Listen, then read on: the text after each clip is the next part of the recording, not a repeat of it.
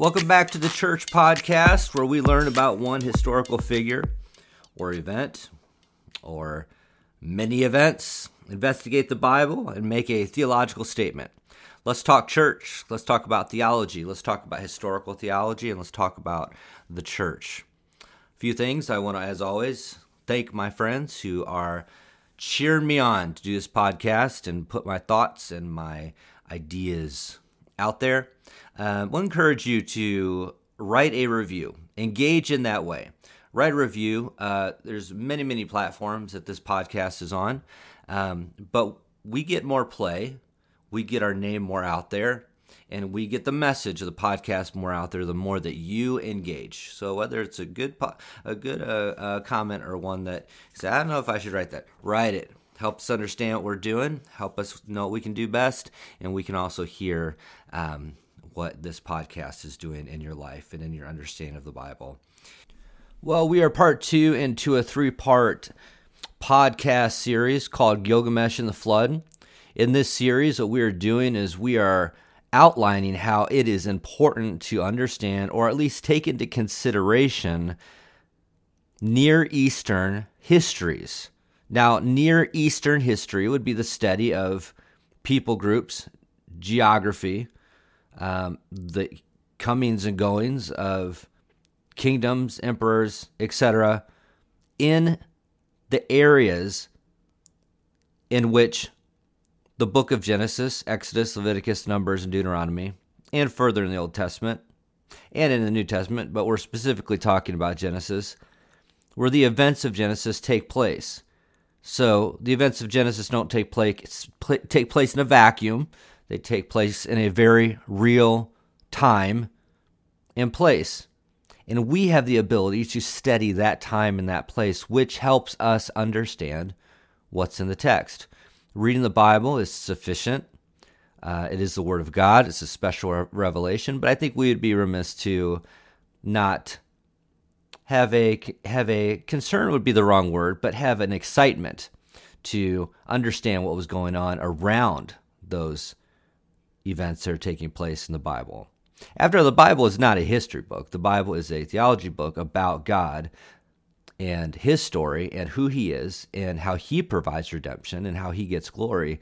But the Bible does that through talking through very real historical events. So we're able to, as Christians, look and see what else was happening. This is all called context. Now, Webster defines context as circumstances that form from the setting for an event, statement, or idea, and in terms of which it can be fully understood and assessed.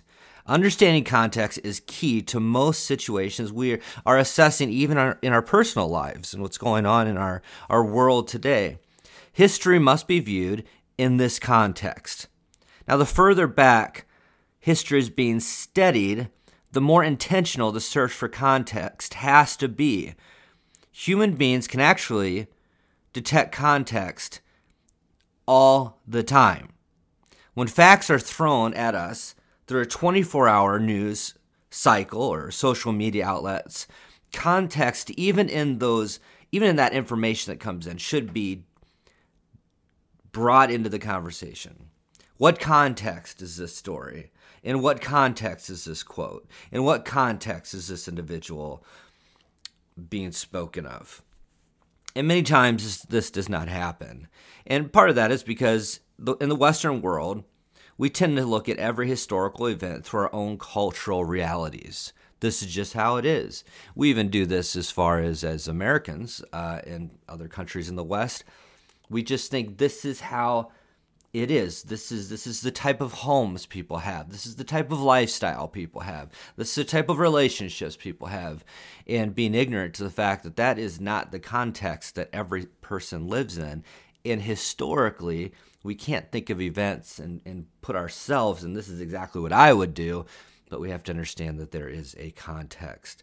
But it makes sense that this is difficult. There's a fear of context sometimes cultural context makes people feel very uncomfortable.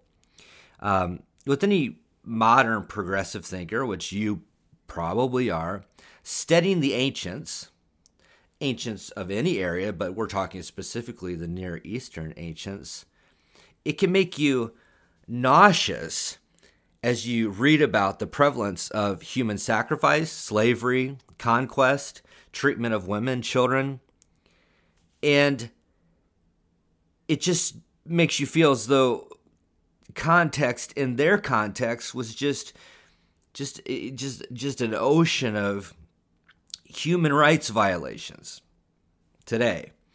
And this makes it hard to objectively study any ancient people group. But we have to understand what's going on. Now, this is this does not excuse the things that are horrific and horrendous, um, but it does cause us to think about why were those things happening. Now, we have to consider this because when it comes to the Bible, re- readers may fear that if they dig too deep in the context that I'm talking about, in the history, especially old, in the Old Testament, it will make them impossible to see God as good. It'll make them impo- it'll make it impossible to defend the God of the Bible.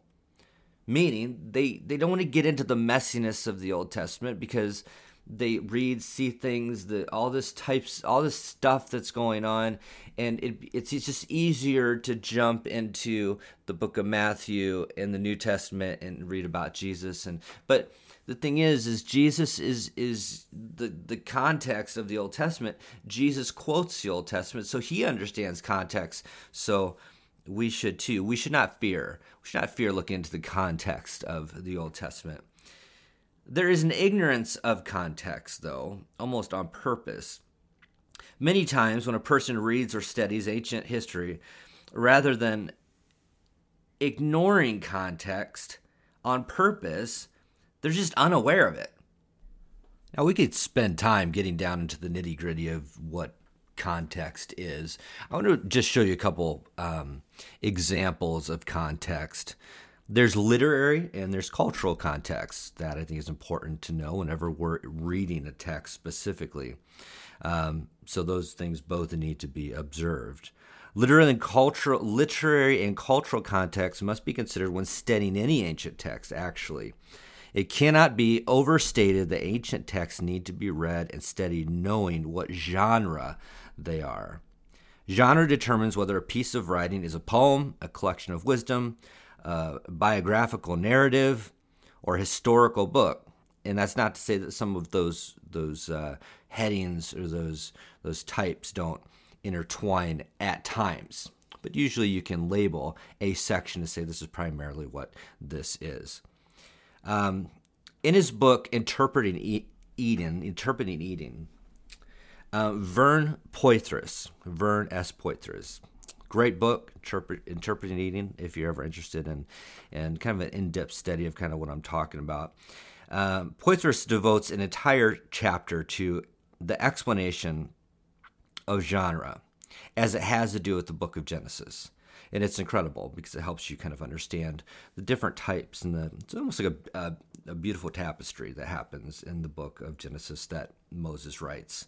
Um, he acknowledges that genre can be fuzzy at times, like I said, especially in stories that have been passed down through with oral traditions. So you may have history that is passed down through an oral tradition, but it's passed down through a poem that quite generally um, has been put into song or poetry to help the oral traditions remember what is being said. So, a song that we're singing about what happened, it helps kind of lock things in and help people remember as the details are tied to melodies and uh, melodies, rhythm, and rhyming. I mean, much of the confusion in reading origin stories is an inability to distinguish between genres. This can be seen in um, the Norse, the Norse, uh, Norse mythology, uh, in their creation of the, world, um, and what they think happened. It can be seen in the Greeks stuff. The Romans, Romans basically stole from the Greeks. You could see it through the Assyrians, different groups that in, in general. It's hard to say is this myth or is this not myth. Um, based on what genre, genre this is. If it's poetry, is it also history? And the Bible is made up of a multitude of genres. Specifically, the even the book of Genesis has multiple genres, and it must be understood that some of the genres do overlap, such as historical poetry. This is very important. For example, Genesis chapter one would be an example of this kind of a text. Um, literary context serves as a roadmap to understand ancient texts, including the book of Genesis. Um, and with that roadmap, we can look back to Genesis chapter 1, and it would be uh, foolish for us to say it's just a poem, therefore it's not historical. And if you translate from the original Hebrew, you can see that, that the rhythm, uh, the, the, um, the rhythm of poetry is definitely there.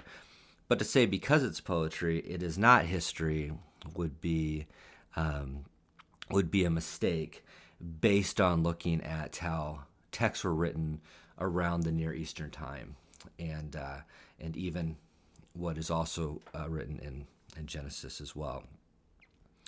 But understanding cultural context outside the literary context, there's a cultural context, or rather a part of it, is a crucial skill. You need to understand that when studying Genesis or any ancient text. Texts are from different cultures, and different cultures are like like music. Okay, so listening to some types of music will take your mind to a different part of the world, in that part of the world in which it was written. Um, the Norse wrote different from the Celts, and the Aztec wrote differently from the Assyrians or the Babylonians after the conquest of Alexander the Great, Alexander the Great, Greek culture, including language, influenced every people group from Europe to northern Africa to the steppes of India. The Greek influence remained strong into the rise of an absolute power of the Roman Empire. But as I said before, the Romans stole a lot of their um, their mythology and some of them their actual religion. Um, from the, the Greeks. They just basically took what the Greeks did and they gave them new new names. Um, the original languages in which the Bible is written, they show evidence of the Greek influence among both the Jews and the early church. For example, the Old, the Old Testament was written in ancient Hebrew, while the New Testament was largely written in Common Greek. While the early Jewish influence is clearly evident in the Old Testament and into the Gospels, the Greek influence shows up in both the writing and the cultural norms of the early church as it expanded and as it grew. So we need to understand that when we're reading scripture, the time that it's written, the places in the world it's written, actually any any text, you know, not just any ancient text, not just scripture, not just the Bible. We understand where it was written, by whom it was written, the religions of the time, the customs of the time, um, who was in power at the time. If we don't know these things, it's hard for us to understand exactly what's going on um, in the text. One thing I love about the Bible, though, it is unique in the sense that it is, well, the biblical text is different from its surrounding cultures and also similar. It's similar in the sense that Genesis was written in a real time among real people. And as we talked about, Many cultures allow for their adherents to blur the lines between fact and myth. We've talked about that. We've mentioned several times the Greek pantheon. It's kind of like, well, did they believe it? Did they not? Well, surely some, but also we even now kind of allow for it to be myth, but is it real? Well, the Bible doesn't really do that. It, it, it claims itself as being real and Genesis acts as such as it's uh, uh, laid out as well. Even with debate over the interpretation of several passages, no serious reader of Genesis could conclude it was written with any other intention except fact- a factual account of what really happened. The text speaks to itself. This is what happened. The author is is not writing myth. He, he believes Moses, as a writer, he believes he is writing fact. For the example of an ancient text, here's an ancient text that's called Emuna Elish. Enuma Elish. And it shares many attributes of Genesis, specifically 1 through 38. It tells the tale of Marduk's rise to be the ultimate god in the Babylonian pantheon. But a close reading of this Sumerian text differs from Genesis in that details concerning the god Marduk are clearly purposefully mythical or at least written in with little or no detail. A precursor to gods like Zeus, Marduk ascends to be the most powerful of all gods. The reader is left to question the humanity and divine nature of Marduk because these are not laid out. Marduk is to be worshipped, but it is unclear how one is to divide their worship between Marduk and the rest of the pantheon of gods that surround Marduk. Now, contrast this with God of the Bible, the God of the Bible, the God in Genesis. He is, as described by Moses, he is, he always was. He does not ascend because he's already there. There's no pantheon of gods. He's not created. And everything else is by him. The God in Genesis is clearly the one to worship. He wants worship, he deserves worship. There are no other gods.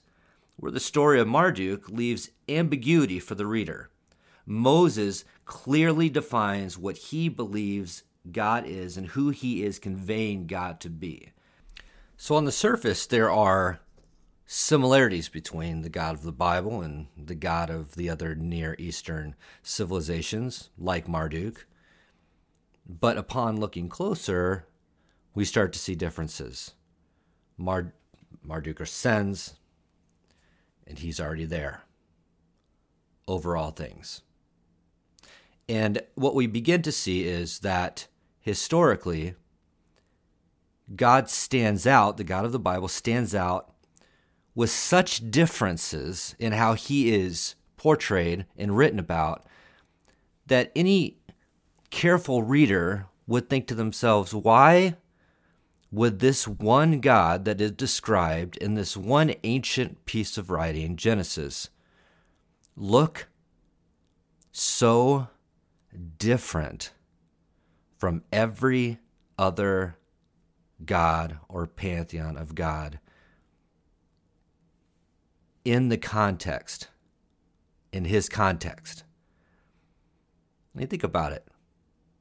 If Moses is writing about a God in the context that he has, is what he sees the Egyptians, the Babylonians, or the Sumerians rather, and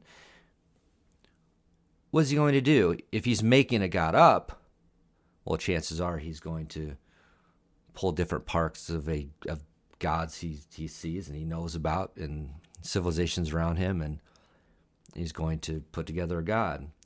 But instead, we have a monotheistic God that is completely different in the sense that he is one God, he is the only God, and he is over all things. To say it bluntly, to build a God into a text, if Moses were to make up a God and put him into the into, into the writings of Genesis, into the Pentateuch, it would almost be offensive to come up with a God like that. But after all, that is how God is. God is an offense to any other form of God that would be written about or concocted by somebody. But just to kind of just mention Gilgamesh, and we'll talk about him a lot in the third part of this. Basically, we need to understand that you know any conversation with a skeptic of Christianity, if they've read anything, they'll bring up Gilgamesh in the epic. It's actually what it's called, the Gilgamesh epic, as proof that the flood account in Genesis is fabricated or stolen. So we were talking about God. Now we're talking about just the stories of Genesis. They'll bring that up to say Moses stole this story. And granted, there are a lot of similarities, although there are similarities such as God's creation, the anger, for humanity and then the flood. In reality, the epic is not the only text that has been discovered with parallels to the early events of Genesis. most notably with the flood. In 1974, clay tablets containing writings that were similar to both Genesis and the Epic of Gilgamesh were discovered. They were found in what is modern northern Syria. The tablets were dated around 2500 BC. Now, immediately, of course, these were ha- hailed as a find that would challenge the Genesis account. So, therefore, Genesis doesn't make any sense because some, there's some similarities here. In reality, they actually ha- held very little information and became useful to language specialists and archaeologists, but less to theologians and people trying to figure out exactly what was going on as far as the the the religious outcomes of the t- of what they found. There just wasn't enough information to cause a stir. And that's happened with a lot of archaeological finds. There's a little bit, but not quite enough to pull what we need. But as with, with as with most of the ancient research findings, um, they didn't prove events wrong, but they did build convincing arguments that a flood did take place. Now, there is the idea that well, if there was a flood that is is written about from another um, author, then maybe Moses must have stolen the flood story.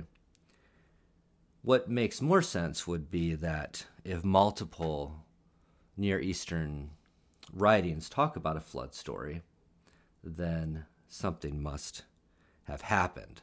And if something must have happened, then the conversation is not about whether there was a flood. It was it is why there was a flood and the details within the context of the flood. So the argument is less about the flood. Flood becomes the context, and then we begin to talk about what happens with the flood as the backdrop. Now, one of the things I want to do to wrap up our time together is to to to show you a or to give you an example of what happens when we are able to see God in context. Next time we come together, I will be spending time talking about, I think, three or four different specific flood stories. Compare them piece by piece to um, the account in Genesis of Noah and the flood. Gilgamesh's epic will be one of them, but there'll be others as well. And again, what we will find is historically, we will find that the flood becomes the backdrop. There's so much similarity, but what we have to look for is what are the one or two things that are different.